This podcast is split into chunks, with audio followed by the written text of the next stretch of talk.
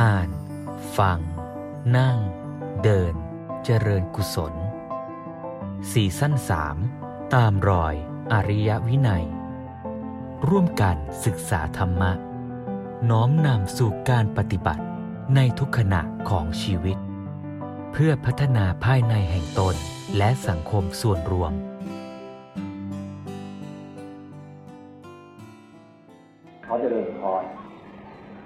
สิทธิมนุษยชนนี้ก็เป็นเรื่องของการที่มนุษย์เรานี้มาตกลงยอมรับกัน ให้บุคคลในฐานะที่เป็นมนุษย์แต่ละคนละคนนั้น ได้รับความเคารพนับถือ เอาใจใส่ดูแล คุ้มครองรักษา และให้เขาได้รับประโยชน์ในการต้องมีชีวิตอยู่ในโลกนี้แล้วอาจจะพูดว่ายังดีที่สุด แล้วก็มนุษย์ที่มาตกลงกันในที่นี้ก็หมายถึงว่าเป็นชุมชนระดับโลก ก็คือองค์การสหประชาชาติเป็นประชาติต่างๆทั้งหลายในโลกนี้นี่เรามาตกลงกันแล้วก็ได้วางเป็นข้อกำหนดขึ้น ซึ่งยอมที่จะให้บุคคลเนี่ยยกขึ้นมาเป็นข้ออ้าง เพื่อจะเป็นหลักประกันหรือเป็นมาตรฐาน ในการที่เขาจะมีชีวิตอยู่ อย่างดีไม่เข้าถึงความดีงามและประโยชน์สุขที่ควรจะได้รับเมื่อมองอย่างนี้เราก็จะเห็นได้ว่าสิทธิมนุษยชนนั้นเป็นเรื่องของมนุษย์ที่เจริญงอกงามในอารยธรรมที่รู้จักมาคำนึงถึงชีวิตของกันและกันเอาใจใส่ในความสุขความทุกข์ของกันและกันก็ เป็นเรื่องที่ดีงามแล้วแต่แสดงถึงการรู้จักมีกฎมีเกณฑ์มีกติกาวาจะวางกฎกติกากติกานี้เพื่อให้อยู่ร่วมกันได้อันนี้ก็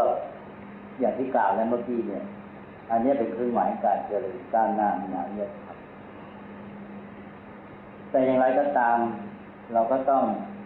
รู้ว่าสิทธิมนุษยชนนี้กว่าจะได้มาก็ผ่านภูมิหลัง ของเหตุการณ์ความเป็นไปในประวัติศาสตร์อันยาวนานของโลกหรือมนุษยชาติ แล้วก็ภูมิหลังนี้ก็เต็มไปด้วยการที่มนุษย์มีการเบียดเบียนแย่งชิงกดขี่ข่มเหงซึ่งกันและกันมองในแง่หนึ่งก็เหมือนกับว่าสิทธิมนุษยชนเนี่ยได้มาด้วยการต่อสู้แล้วก็มนุษย์ที่เป็นเราเรียกได้ว่าคิด ที่ทำให้เกิดมีการจัดวางสิทธิมนุษยชนขึ้นเป็นกฎกติกานี่ก็เป็นมนุษย์ชาติตะวันตกแม้เราจะบอกว่าเป็นองค์การสหประชาชาติซึ่เป็นเรื่องของมนุษย์ผู้เดียวทั่วโลก แต่ว่าผู้นำความคิดก็เป็นเรื่องของชาติตะวันตกในภูมิหลังในการเบียดเบียนบีบคั้นซึ่งกันและกันนี้ก็เป็นไปอย่างรุนแรงมากในสังคมตะวันตก สังคมตะวันตกนั้น มีประวัติศาสตร์แห่งการรบราท่าฟันหรือสงครามดีมากมายแล้วก็เป็นเรื่องของการเบียดเบียนกันทั้งระหว่าง มนุษย์ในสังคมเดียวกัน แล้วก็มนุษย์ต่างสังคมในสังคมเดียวกัน ยกตัวอย่างง่าย ๆ เช่นระหว่างผู้ปกครองกับราษฎรหรือผู้อยู่ใต้ปกครอง มีกันถึงขนาดที่ว่ายกตัวอย่างในทางศาสนา ในยุโรปรวมทั้งในอังกฤษเคยมีการวางกฎกติกากันว่าถ้าผู้ปกครองนับถือศาสนา ไหนนิกายใด ราษฎรจะต้องนับถือนิกายนั้นศาสนานั้นมิฉะนั้นก็อยู่ไม่ได้แล้วเกิดมีการลบราค่าฟันกันในเรื่อง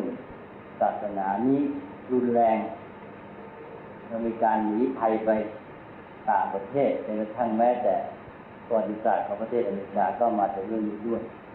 มีการที่มนุษย์หนีภัยสงครามศาสนาหรือการกดขี่เบียดเบียนกันที่เขาเรียกว่า persecution อันนี้มนุษย์ในสังคมเดียวกันก็เบียดเบียนข่มเหงกันมาก หรือในระหว่างสังคม เราก็เห็นได้ชัด มนุษย์ชาวตะวันตกนั้น มีเมืองขึ้น มีอาณานิคมมากมายชาวมนุษย์ที่อยู่ในอาณานิคมหรือเมืองขึ้นนั้น ก็เรียกได้ว่าถูกกดขี่ข่มเหงถ้าพูดภาษาปัจจุบันก็ไม่มีสิทธิเนี่ยประวัติศาสตร์ของชาวตะวันตกเป็นมาอย่างนี้ เขาผ่านประสบการณ์ในเรื่องการเบียดเบียนกันมาก การต่อสู้ที่หล่นก็ย่อมมีมาก นกระทั่งทำให้ ต้องมีการวางกติกากฎเกณฑ์เป็นขอบเขตให้ชัดเจนว่าไม่ให้มีการละเมิดซึ่งกันและกันหรือแม้แต่ประเทศอเมริกาที่เราเห็นว่าปัจจุบันนี้เป็นประเทศที่เป็นผู้นำยกย่องเชิดชูในเรื่องสิทธิมนุษยชนนั้นถอยหลังไปร้อยปีที่แล้วนี่เอง ก็ยังมีความเชื่อถือมาก ในลัทธิที่เราเรียกว่า ดาวินเชิงสังคมลัทธิดาวินนี้ก็ถือหลักว่าธรรมชาตินั้นมีการคัดเลือกโดยตัวของมันเองซึ่งจะทำให้สัตว์ที่แข็งแรงเก่งกล้ามีความเหมาะสมอยู่ได้ ส่วนสัตว์ที่อ่อนแอ ไม่มีความสามารถก็ล้มหายตายไปที่สูญพันธุ์ไป ลัทธิดาวินนี้เขามาใช้ในเชิงสังคม และประเทศอเมริกานี่เป็นประเทศที่ เชื่อถือได้รับอิทธิพลของลัทธิดาวินเชิงสังคมนี้ อย่างชนิดที่เรียกว่าลึกซึ้งมากอาจจะที่สุดยิ่งกับดินแดนยุโรปที่เป็นที่เกิดของลัทธินิเดสังถึงกระทั่งนำมาใช้ในทางธุรกิจ การแข่งขันกันในเรื่องการค้าขาย อิทธิพลของลัทธินี้ก็ยังมีอยู่แม้กระทั่งในปัจจุบัน แต่ภูมิหลังของการที่ลนต่อสู้การเบียดเบียนข่มขืนกันมากเนี่ย ก็อย่างที่ว่าแล้วทำให้มนุษย์ต้องมาวางกรอบขอบเขตกฎเกณฑ์กติกาแล้วชาวตะวันตกก็มีความถนัดมีความชำนาญในเรื่องการวางกฎกติกาก็เพราะว่าจะต้องพิทักษ์รักษาสิทธิของตนเพื่อป้องกันอีกฝ่ายหนึ่งจะมาละเมิด อันนี้ก็เป็นภูมิหลังอย่างหนึ่งที่เป็นเหตุปัจจัยสำคัญของการเกิดขึ้นของสิทธิมนุษยชน การรู้ภูมิหลังนี้จะทำให้เราวางท่าทีได้ถูกต้อง เมื่อสิทธิมนุษยชนเกิดมาอย่างนี้แล้ว ก็ถ้าเขาเป็นของดีที่ทำให้มนุษย์เราเนี่ย อย่างน้อยก็ไม่ละเมิดกับกันและกันและให้โอกาสกับกันและกันเพื่อเขาจะได้มีชีวิตอยู่รอดและนอกจากอยู่รอดแล้วก็อยู่ได้ได้ดีที่สุดมีโอกาสที่จะเข้าถึงประโยชน์ ความดีงามที่เกิดขึ้นในสังคมหรือในโลกนี้ แต่อย่างไรก็ตามสิทธิมนุษยชนนั้นก็คงจะไม่จบเท่านี้คงจะต้องมีวิวัฒนาการต่อไป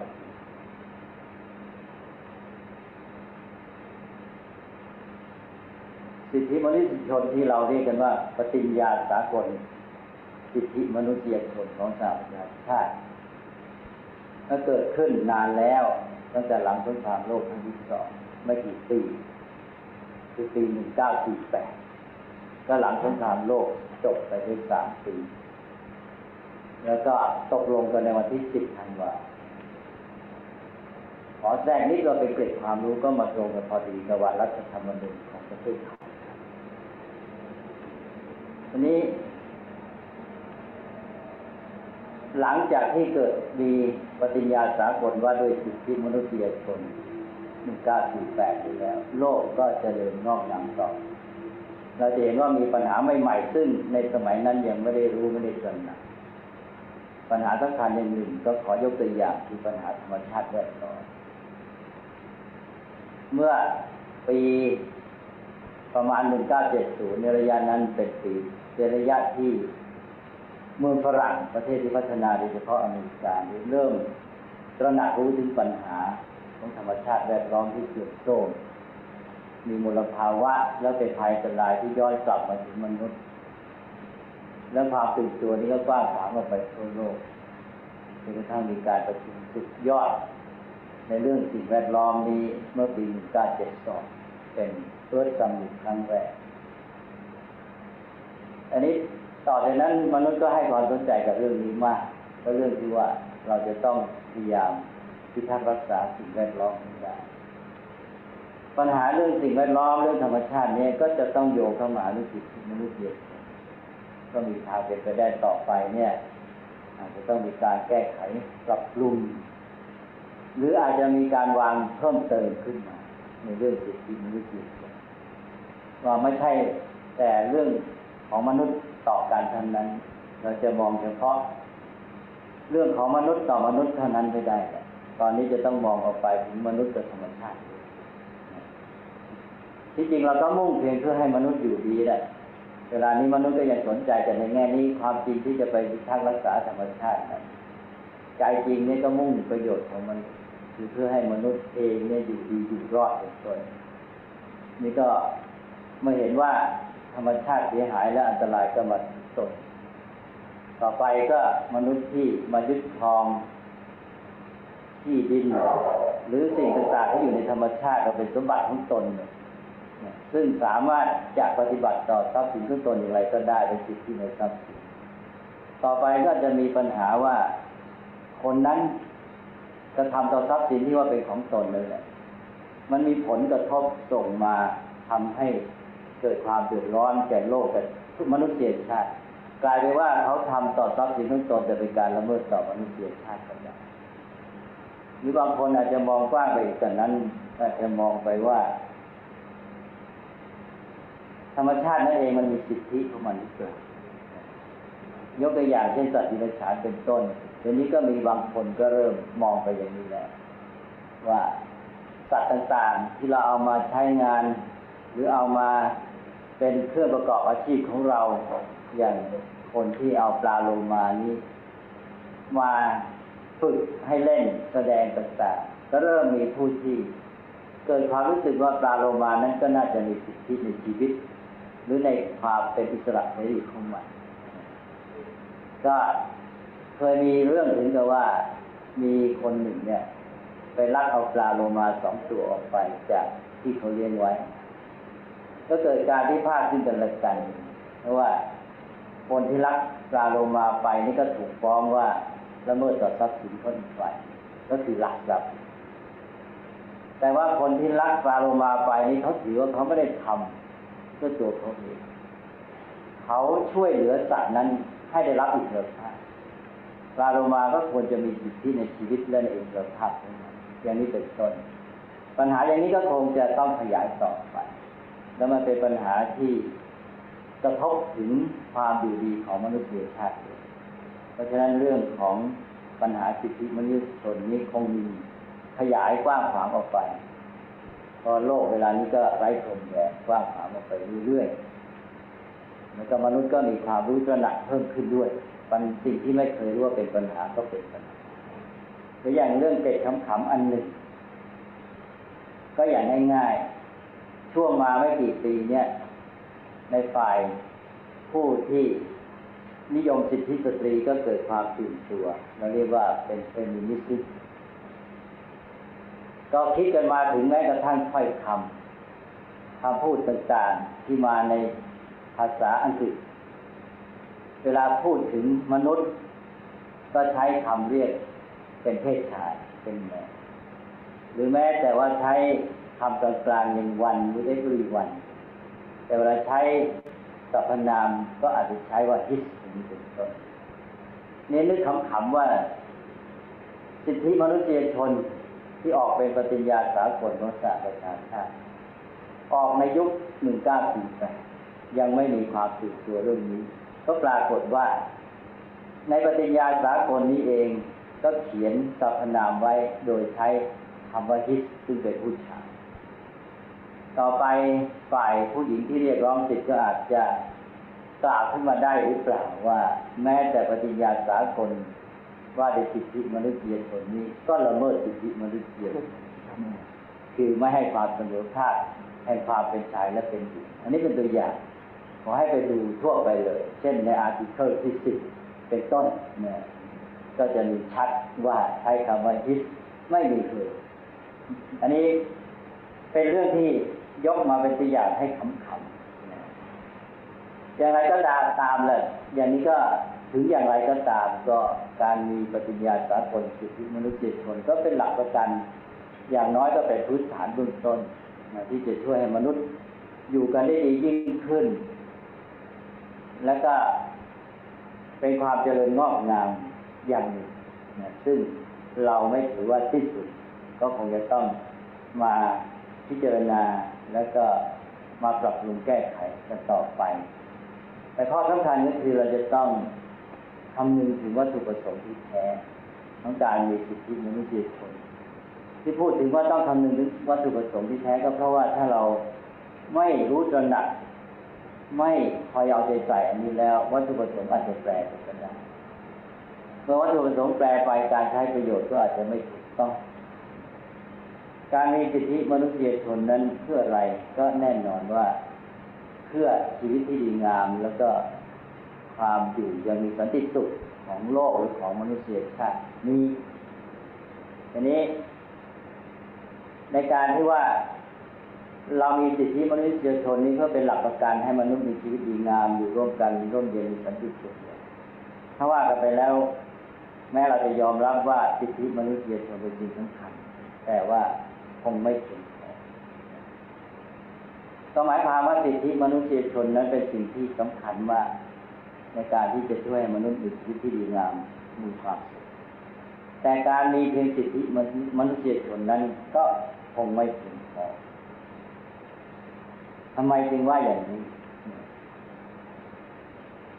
ขอยกตัวอย่างง่ายๆอย่างที่พ่อแม่เลี้ยงลูก พ่อแม่เลี้ยงลูกนั้นคงไม่ได้เลี้ยงเพียง เพื่อให้เป็นไปตามสิทธิของลูก แต่พ่อแม่ให้เกินกว่าสิทธิที่ลูกจะต้องได้รับ ที่เรากำหนดว่าเป็นหลักประกันพื้นฐานด้วยซ้ำและได้จิตใจที่ให้แก่ลูกอย่างนี้แหละ ที่จะทำให้มนุษยชาติอยู่ได้ดี ก็หมายความว่าเราต้องมองสองด้านด้านหนึ่งนั้นสิทธิ เป็นหลักประกันพื้นฐาน เราพยายามไม่ให้ข แต่เราไม่ใช่อยู่แค่สิทธิเราต้องไปเกินกว่าสิทธิเพราะว่าอย่างที่บอกมนุษย์อย่างพ่อแม่ที่ให้แก่ลูกนั้น ไม่ใช่เพราะเพียงลูกมีสิทธิแต่ให้ด้วยน้ำใจ ซึ่งให้โดยไม่คำนึงถึงสิทธิของลูกเลย ว่าเขาได้แค่นี้ก็พอ แต่ว่าให้เกินกว่านั้นเพราะนั้นโลกจะเป็นอยู่ได้ดีนี้ก็คงจะต้องมีเรื่องของ จิตใจอย่างที่ว่าเป็นความมีเมตตากรุณาเป็นต้นอย่างที่พ่อแม่มีต่อลูกเพราะนั้นเรื่องสิทธิมนุษยชนนี้เป็นเพียงด้านหนึ่ง หรือระดับหนึ่ง แห่งความเจริญงอกงามของมนุษย์แต่ว่าอย่างที่กล่าวแล้วว่าไม่เพียงพอถ้าหากว่าเราไม่ตระหนักในเรื่องนี้ไว้ให้ดีแล้วเนี่ย ก็อาจจะมีการปฏิบัติที่เป็นสุดโต่งสองแบบ สุดต่งหนึ่งก็คือ การที่ว่าบางถิ่นบางสังคมนี้ ไม่คำนึงเลยถึงชีวิตมนุษย์ ไม่คำนึงถึงความปลอดภัยอิสรภาพอะไรของเขา มีการละเมิดต่อชีวิตทรัพย์สินเป็นต้นอยู่เสมอ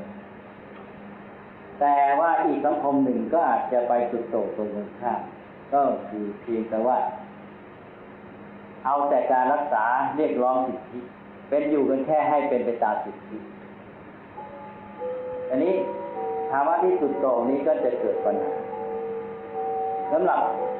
ฝ่ายที่ว่าไม่คำนึงถึงสิทธิอะไรเลยนี่ ก็ชัดเจนอยู่แล้ว ว่าไม่ดีแน่ต้องเกิดปัญหา เป็นอันตรายต่อสังคมมนุษย์ แล้วก็มีตัวอย่างคงจะพอให้เห็นเขาคงไม่ต้องยกมาที่นี้ทีนี้ส่วนต่อในทางตรงข้าม บางทีเราจะ หมกมุ่นแล้วก็คำนึงแต่เรื่องสิทธิเนี่ยซึ่งเป็นเรื่องของการที่ว่าจะได้จะเอานะก็คอยเรียกร้องคอยพิทักษ์สิทธิของตนซึ่งมีในบางประเทศเหมือนกันอาจจะเป็นลักษณะที่สุดโต่งก็ขอยกตัวอย่างอย่างประเทศสหรัฐอเมริกาก็มีความโน้มเอียงในด้านนี้อยู่พอสมควรจนกระทั่งในปัจจุบันนี้ แม้แต่ความสัมพันธ์ระหว่างพ่อแม่กับลูก ก็มีความโน้มเอียงอยู่ ในการที่ว่าเป็นเรื่องของการ ปฏิบัติต่อกันเพียงเพื่อให้เป็นไปตามสิทธิถ้าว่าอย่างนี้อะไรเกิดขึ้น แต่ละฝ่ายก็จะเอาให้แก่ตนให้มาก จะทำให้เกฝ่ายหนึ่งก็เพราะเป็นสิทธิของเขาแต่ฉันก็ต้องรักษาสิทธิของฉันด้วย เช่นว่าพ่อแม่ก็อาจจะดูว่า ลูกนี้มีสิทธิแค่ไหนทำให้แค่นั้น อย่าให้มันละเมิด อย่าให้มันกระทบสิทธิของฉันในการพักผ่อนหาความสนุกสนานบันเทิงเราเรียกว่าสิทธิในเลเชอร์นะถ้าพ่อแม่คิดอย่างนี้การเลี้ยงลูกจะเป็นอยังไงก็เลี้ยงไปตามสิทธิต่างฝ่ายต่างจะเอาใจกันให้มากที่สุดและคอยปกป้องพิทักษ์สิทธิของตน ลูกก็ต้องคอยพิทักษ์สิทธิของตนว่าพ่อไม่ให้ฉันครบหรือเปล่าถ้าไม่ครบฉันก็เรียกร้อง มาละเมิดกับฉันไหมฉันจะฟ้องตำรวจซึ่งเวลานี้ในสังคมมีการเป็นมาก พ่อแม่ทำอะไรลูกนิดหนึ่ง ลูกก็อาจจะโทรศัพท์ไปฟ้องตำรวจหรือว่าไปฟ้องครูให้ครูเรียกตำรวจมาจับพ่อแม่ ซึ่งเวลานี้เป็นปัญหาแล้วก็เป็นมาหลายปีแล้วเวลานี้สังคมมริกัน ก็รู้กันพอสมควรว่าเป็นสังคมที่ครอบครัวแตกสลายแ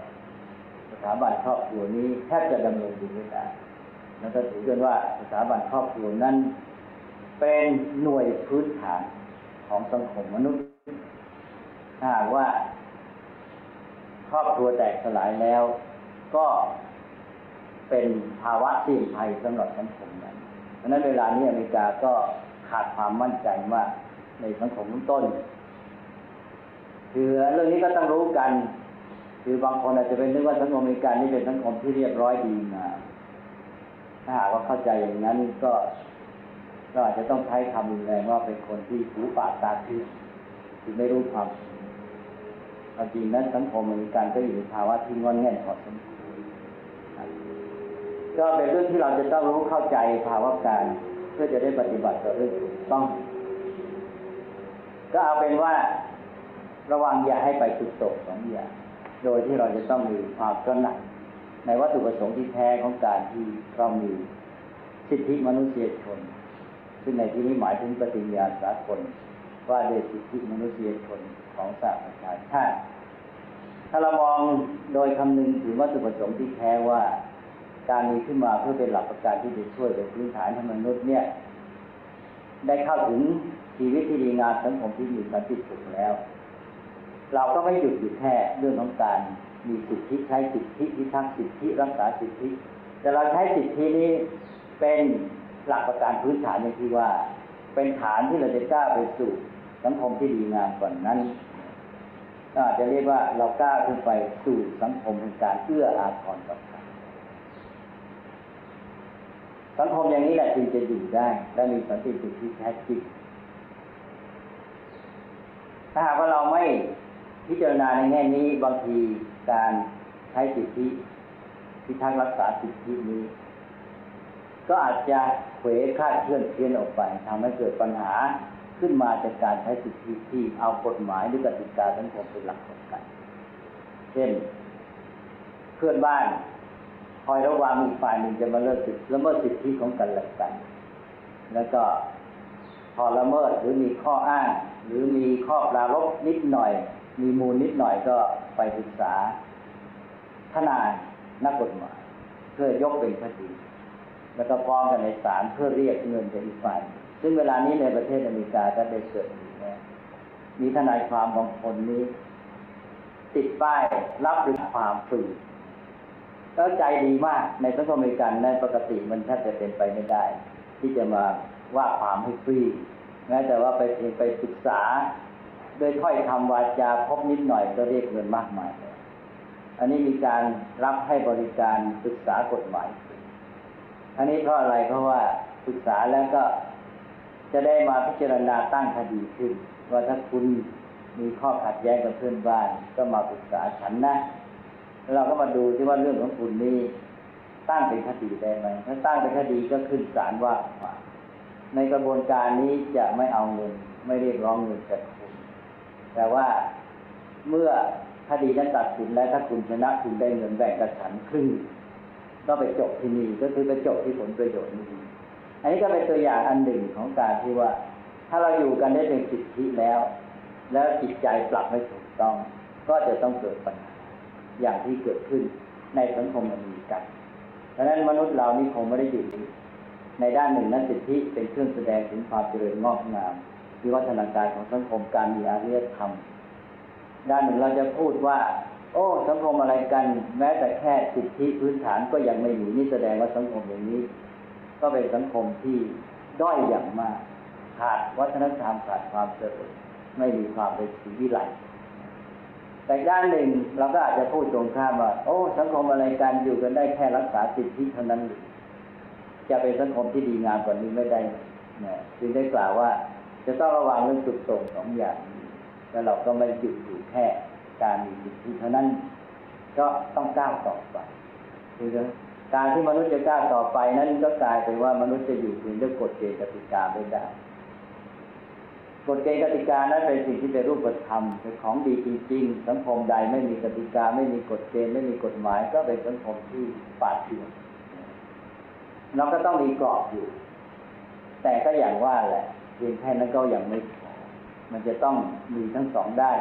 มารับซึ่งกันและกันก็คือด้านนามธรรมซึ่งขาดไม่ได้ในสังคมอเมริกันนั้นยังมีปัญหาตัวอย่างเยอะแยะไปในการเสมอภาคกันตามกฎหมายเมื่อเสมอภาคกันแล้ว ก็ต้องการให้สังคมนั้นมีเอกภาพ อย่างเช่น ระหว่างคนผิวขาวผิวดำเป็นต้นก็ออกกฎหมายมามากมายเพื่อจะ รักษาสิทธิและก็ให้เกิดความเสมอภาคแต่กฎหมายก็คือแค่กฎหมาย เป็นเพียงรูปแบบ ไม่สามารถจะเชื่อมประสานใจคนได้ทางที่การออกกฎหมายมามากมาย ก็ไม่สามารถทำให้คนขาวกับคนดำเข้ามาประสานเป็นอันเดียวกันมีแต่หนังสือที่ออกมากล่าวว่ารอยแยกระหว่างสองขีดนี้ยิ่งห่างกันออก ดังนั้นเราจะต้องคำนึงไว้เสมอว่ากฎเกณฑ์กติกาเท่านั้น ไม่เพียงพอที่จะสมานมนุษย์ หรือประสานเขาให้อยู่ในสามัคคีที่แท้ในการที่โลกจะอยู่ดีนั้นจะต้องมีความประสานกลมกลืนมีความสามัคคีปรองดองมีความเป็นเอกภาพแต่ขณะนี้มนุษย์ยังมีปัญหามากว่าจะทำอย่างไรจะสร้างเอกภาพนี้ให้เกิดขึ้นได้เราใช้สิทธิมนุษยชน เป็นต้นมาเป็นเครื่องมือ เราก็มุ่งหวังว่าเราจะเดินหน้าพามนุษยชาติไปสู่สังคมที่ดีงามร่มเย็นเป็นสุขอย่างที่ว่ามีเอกภาพ แต่ถ้าเราใช้ไม่เป็นมีท่าทีไม่ถูกต้อง ก็อาจจะกลายเป็นว่าเราก็จะมาจบกันแค่เรื่องสิทธิมนุษยชนที่ใช้เป็นข้ออ้างและก็กลายเป็นขึ้นแบ่งแยกกันก็ได้ดังนั้นการที่เราจะกล้าต่อไปนี้ เราก็จะต้องมีการพัฒนา นั้นการศึกษาที่แท้จริงนั้นหยุดไม่ได้อย่างที่กล่าวแล้วเราไม่ได้อยู่แค่สังคมที่มนุษย์ ไม่ละเมิดต่อกัน แล้วก็ไม่ปิดกั้นโอกาสต่อกันเท่านั้น แต่ต้องกล้าปฏิบัติการที่ว่าให้โอกาสต่อกันเอื้อต่อกันด้วย อย่างที่กล่าวว่าถ้าใช้คำที่บางคนชอบ ว่าคำว่าเป็นสังคมแห่งการความเอื้ออาทรนั่นเองสำหรับชาวพุทธนั้น เรื่องสิทธิมนุษยชนก็เป็นเรื่องที่ เราคงจะได้ประโยชน์เป็นสิ่งที่ดีงาม เรามองในแง่ที่ดีงาม อย่างน้อยก็มาเปรียบเทียบกับเรื่องศีลห้าจะเห็นว่าศีลห้านั้น ก็เป็นหลักประกันสำคัญ ถ้าหมู่มนุษย์ประพฤติในศีลห้ามันก็มีสิ่งที่เขาเรียกว่าสิทธิมนุษยชนถ้าเรามองให้ละเอียดลงไปแยกแยะเราจะเห็นว่า ปฏิญญาสากลว่าด้วยสิทธิมนุษยชนของสหประชาชาตินั้น ข้อโน้นข้อนี้ที่แยกกระจายไปละเอียดนั้นก็ ก็อยู่ในขอบเขตของศีลห้าสมากมายหรือพ้นจากนั้นไปก็มีเช่นอย่างเรื่องทิศหกเป็นต้นเช่นความสัมพันธ์ระหว่างนายจ้างกับลูกจ้างเป็นต้นเรื่องการทำงานอะไรเงี้ยก็เป็นข้อดีที่ว่า เออถ้าหากว่าหลักการเหล่านี้ซึ่งเป็นเพียงคำสอน เราไม่ได้มาวาเป็นกติกาของสังคม กันให้ชัดเจนแล้วมีผู้นำมา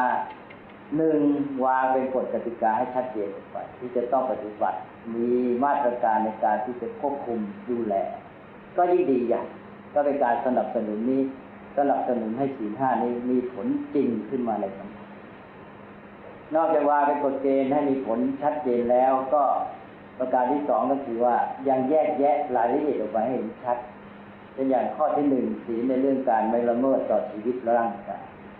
ว่าเราจะเอาอย่างไรเป็นข้อย่อยอาจจะ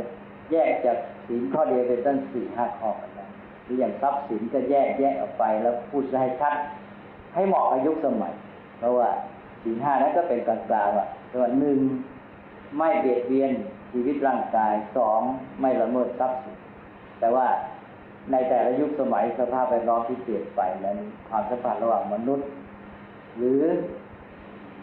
ลักษณะอาการความเป็นไปของสิ่งเหล่านี้นั้นไม่เหมือนกันก็วางให้มันเหมาะสม เป็นข้อกำหนดที่ชัดเจนลงไป ที่จะปฏิบัติได้จริงในการละเทศะอย่างนี้ก็จะได้ประโยชน์มากขึ้น อันนี้ก็ยกเป็นตัวอย่าง ให้เห็นว่า เรื่องของสิทธิมนุษยชนนี้ ขยายขอบเขตกว้างขวางได้รับการปรับปรุงพัฒนาให้ดีขึ้น แล้วก็การกำหนดเป็นสิทธิมนุษยชนนี้ให้ได้ความรู้สึกความเข้าใจอย่างหนึ่ง ก็กลายเป็นว่าเหมือนกับว่าสิ่งนี้เป็นสมบัติของคนคือของตัวแต่ละคนเข้าไปใช้เป็นข้ออ้างได้คือไม่ใช่เป็นเพียงว่า เราไม่ไปละเมิดเขา แต่มองในแง่สิทธิมนุษยชนนี่ว่าเขานั้นมีสิทธิ ก็คือเขามีสิ่งที่จะใช้อ้าง ต่อสังคมต่อผู้อื่นเช่นในทางกฎหมายเป็นต้นดังนั้นก็ได้ประโยชน์ แต่ว่าอย่างที่กล่าวแล้วก็คือว่าเราจะหยุดอยู่แค่นี้นะถ้าเทียบกับพุทธศาสนาที่ว่าเหมือนกับหลักศีลห้าหรือทิฏหกเนี่ยเราก็จะเห็นชัดว่าศีลห้าและทิฏหกนั้นไม่ได้เป็นสิ่งที่เพียงพอแต่เป็นสิ่งจำเป็นเป็นสิ่งจำเป็นเป็นขั้นพื้นฐาน หรือเป็นหลักกฎกัน เป็นมาตรฐานของสังคม อย่างน้อยที่จะให้โลกนี้อยู่กันได้ดี ไม่รุกเป็นไฟ และแต่ละคนมีโอกาสที่จะพัฒนาชีวิตให้เข้าถึงสิ่งที่ดีงามสูงขึ้นไปแต่การที่จะเข้าถึงชีวิตสังคมที่ดีงามสูงขึ้นไป ได้รับประโยชน์ในชีวิตนี้นั้น เรายังมีข้อปฏิบัติอื่นที่จะต้องทำต่อไปมากก็คือเราต้องกล้าแต่เรื่องศีลห้าหรือที่หกเรื่องอบายมุกเหล่านี้ขึ้นไปพัฒนาชีวิตขึ้นไปอย่างที่ท่านเรียกว่าจากศีลก็ไปสมาธิปัญญา ในเรื่องของสิทธิมนุษยชนก็เช่นเดียวกัน เป็นเรื่องในระดับที่เราเรียกว่าศีลนั่นเองนั่นก็แต่ก็ต้องระวังด้วย เวลาพูดถึงศีลเนี่ย ก็เป็นเรื่องของจริยธรรมแล้วก็สิทธิมนุษยชนเนี่ย ที่เป็นมาเนี่ยจะมองเน้นในแง่ของการระวังปกป้อง ตัวเองไม่ยอมให้ผู้อื่นมาละเมิดเช่นใช้ในการที่คัดสิทธิเรียกร้องสิทธิเป็นต้น เมื่ออยู่ในลักษณะนี้ท่าทีก็จะเป็นลักษณะจริยธรรมในเชิงลบซึ่งจะต้องระวังคือจะต้องมีการพัฒนาให้เป็นจริยธรรมเชิงบวกให้ได้เป็นจริยธรรมเชิงสร้างสรรค์ก็ไปอ่านว่าในที่นี้ตมาก็กล่าวโดยทั่วไปว่าสิทธิมนุษยชนนั้นเป็นสิ่งที่ดีเป็นหลักประกันพื้นฐาน ที่จะช่วยให้สังคมชีวิตมนุษย์นี้มีความดีงามมีสันติแต่ว่าเราจะถึงแค่นี้ แล้วเราก็มาใช้ประโยชน์สนองวัตถุประสงค์ที่ดีงามต้องเดือดและการที่มนุษย์ จะสามารถรักษาสิทธิมนุษยชนนี้ไว้ได้ก็ดีในการที่เขาจะก้าวจากฐานของสังคมที่มีสิทธิมนุษยชนเป็นมาตรฐานแล้วขึ้นไปสู่สังคมในการเอื้ออาทรกันก็ดีเราจะต้องอาศัยการพัฒนามนุษย์ที่เราเรียกว่าการศึกษาอย่างที่กล่าวมาก็จะมาก็คงจะ กล่าวเรื่องสิทธิมนุษยชนวันนี้ไว้เพียงเท่านี้ ก็ขออนุโมทนาท่านท่านอาจารย์ที่ได้ให้โอกาสได้พูดในเรื่องนี้ด้วย ขอเจริญ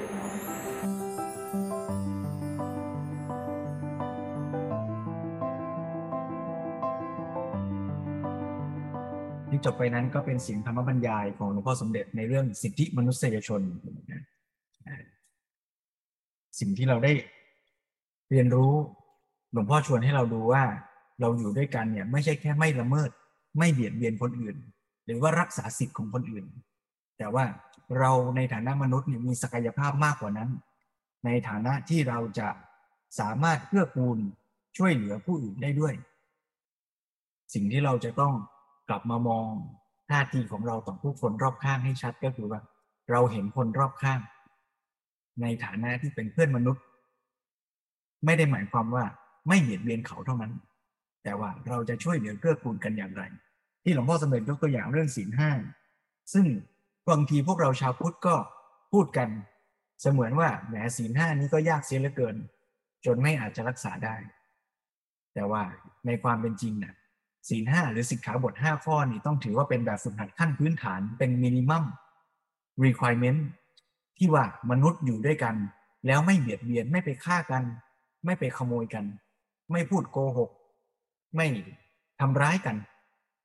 แต่ว่าจริง ๆ แล้วมนุษย์มีศักยภาพที่จะอยู่ด้วยกันได้ดีกว่านั้น คือนอกจากเราจะไม่ไปทำร้ายเขาแล้ว เราควรจะต้องมาวางท่าทีว่าเราจะช่วยเหลือเพื่อกูลกันยังไง เราฝึกวาจาเนี่ยไม่ใช่แค่ฝึกแค่ว่าจะไม่พูดโกหก ไม่พูดให้เขาเสียหาย แต่เราต้องมาฝึกด้วยว่า แล้วเราจะพูดยังไงล่ะ ให้คนรอบข้างเราเกิดกุศล จะพูดยังไงให้ลูกหลานเรา อยากจะฝึกฝนพัฒนาตนเอง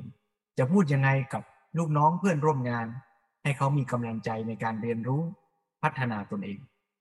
อย่างนี้คือท่าทีที่เราจะมีต่อคนรอบข้างอย่างที่หลวงพ่อสมเด็จยกตัวอย่างเรื่องพ่อแม่เลี้ยงลูก เพราะฉะนั้นในเวลาประมาณ 20 นาทีจากนี้เนี่ยอาตมาอยากชวนทุกท่านได้บ่มเพาะรดน้ำ ให้กับจิตใจที่มีความเอื้ออาทรต่อกันต่อเพื่อนมนุษย์ และตรงนี้แหละจะเป็นจุดเริ่มต้นหรือรากฐานสำคัญของการจัดตั้งวางระบบของมนุษย์กับมนุษย์ที่จะอยู่ด้วยกัน ซึ่งไม่ใช่เพียงแค่อยู่กันตามสิทธิและหน้าที่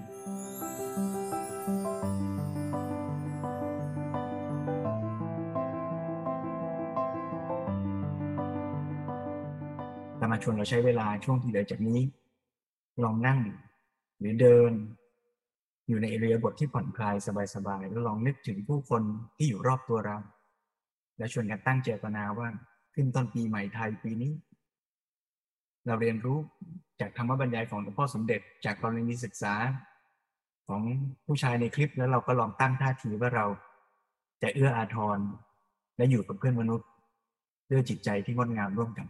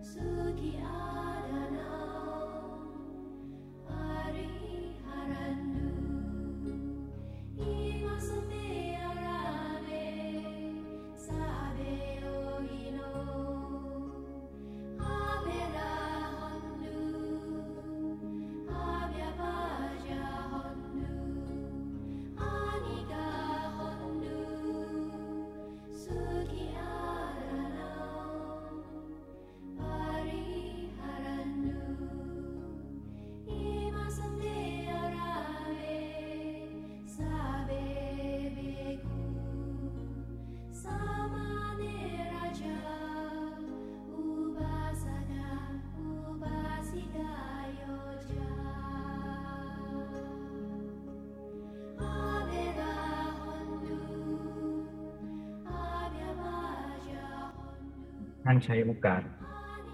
อย่างขึ้นต้นปีใหม่ไทยชีวิตของเราที่ผ่านมือมีผู้คนหนักเพื่อคุณเราไม่เฉพาะคุณพ่อคุณแม่ใครอีกหลายคน ในโลกใบนี้ทุกคนช่วยเหลือเรา ถึงให้เราได้ระลึกถึงการหยิบยื่นความช่วยเหลือเพื่อคูณน้ำใจเอื้ออาทรที่เราเคยได้รับมา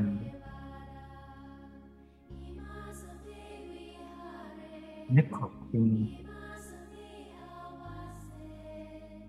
ทุกผู้คนสรรพชีวิต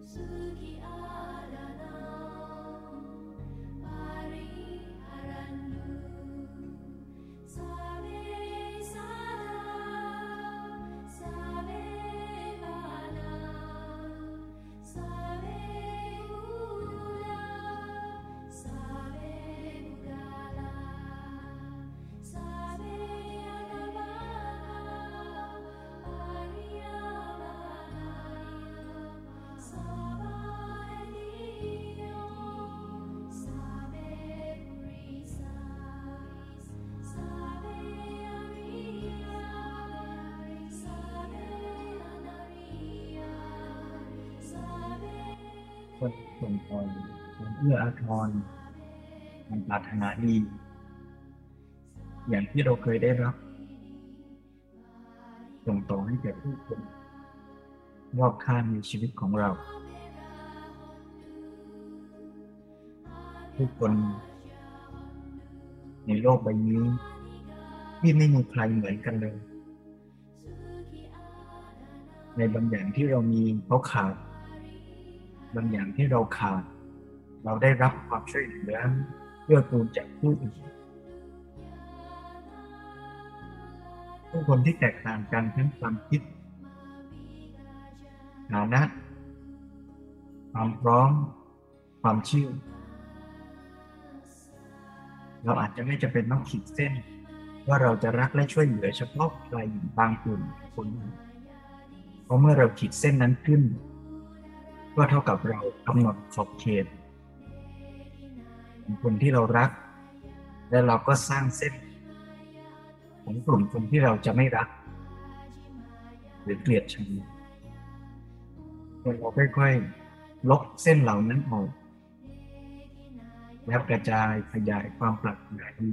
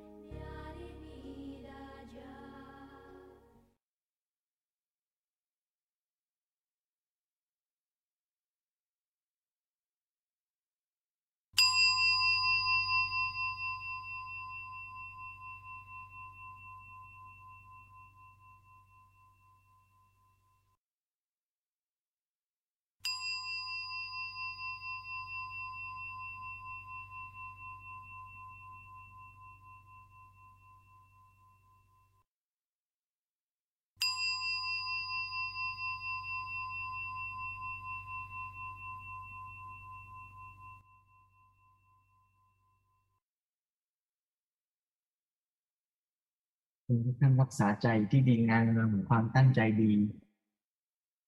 นึกถึงผู้คนรอบตัวเรา อาจจะมีรอยยิ้มเล็ก ๆ เมื่อเรานึกถึงผู้คน ทั้งที่มีพระคุณในชีวิตเราก็ตาม ผู้คนที่อยู่รอบตัวเรา หรือผู้คนที่เราอาจจะไม่เคยรู้จักเขามาก่อนเลย แต่ในช่วงขณะใดขณะหนึ่งในชีวิต เขาปรากฏอยู่ตรงหน้าเรา อาจจะในฐานะเพื่อน ในฐานะลูกน้อง ในฐานะ เด็กน้อยที่เดินผ่านหน้าบ้าน หรือคุณยายที่นั่งอยู่ข้างถนน เราก็จะเอาใจดี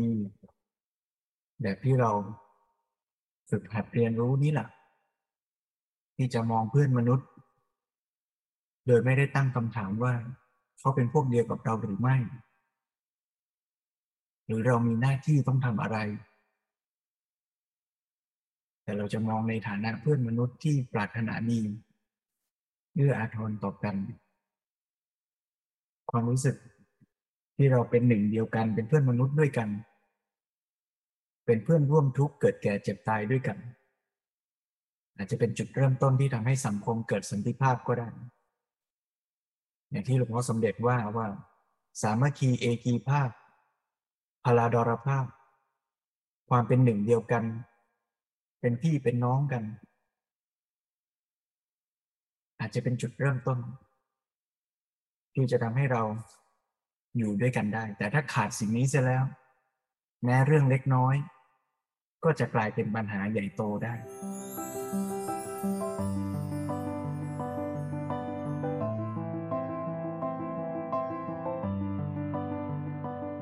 วันนี้ในโอกาสที่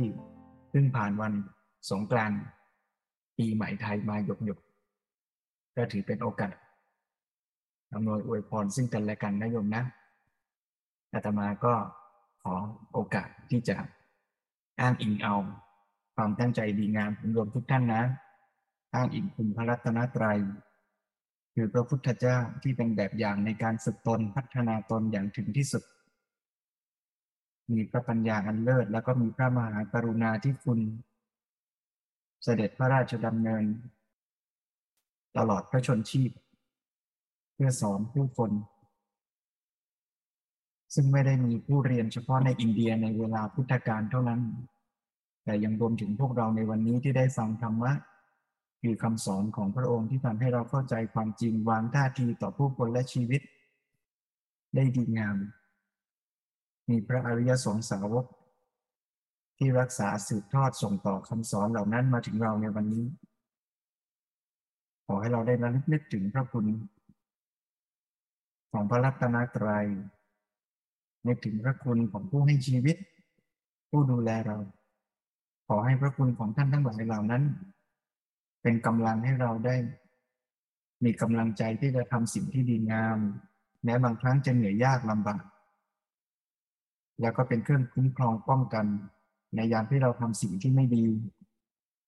เราระลึกนึกถึงพระคุณของท่านทั้งหลายเหล่านี้แล้วก็จะได้มีกำลังใจ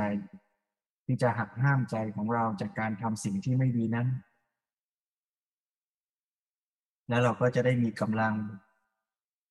ที่จะส่งต่อความดีงาม ความปรารถนาดีต่อทุกผู้คนทุกชีวิต เพื่อให้ทุกปีใหม่ ทุกวันใหม่นี้เป็นการเริ่มต้น ที่เราจะส่งต่อความดีงาม และสร้างโลกใบนี้ให้ดีขึ้น กว่าที่มันเคยเป็น จากโลกที่เคยเบียดเบียน ละเมิด สิทธิพื้นฐานของเพื่อนมนุษย์ มาสู่สังคมที่เคารพในสิทธิพื้นฐานของเพื่อนมนุษย์ และเราจะร่วมกันสร้างโลก ที่จะช่วยกันเกื้อกูลกัน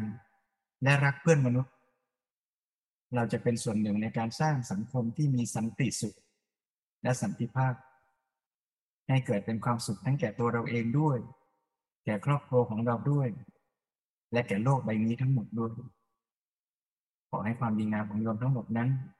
เป็นปัจจัยให้โยมได้เจริญในธรรมคำสอนของพระสัมมาสัมพุทธเจ้า ประสบกับสันติสุข สูงสุดในชีวิตคือพระนิพพานและร่วมกันสร้างสันติภาพแท้จริงให้แก่โลก เต็มตามกำลังความสามารถของเราท่านทุกท่านทุกคนเถิดอ่าน ฟัง นั่ง เดิน เจริญกุศลสี่สั้นสามตามรอยอริยวินัย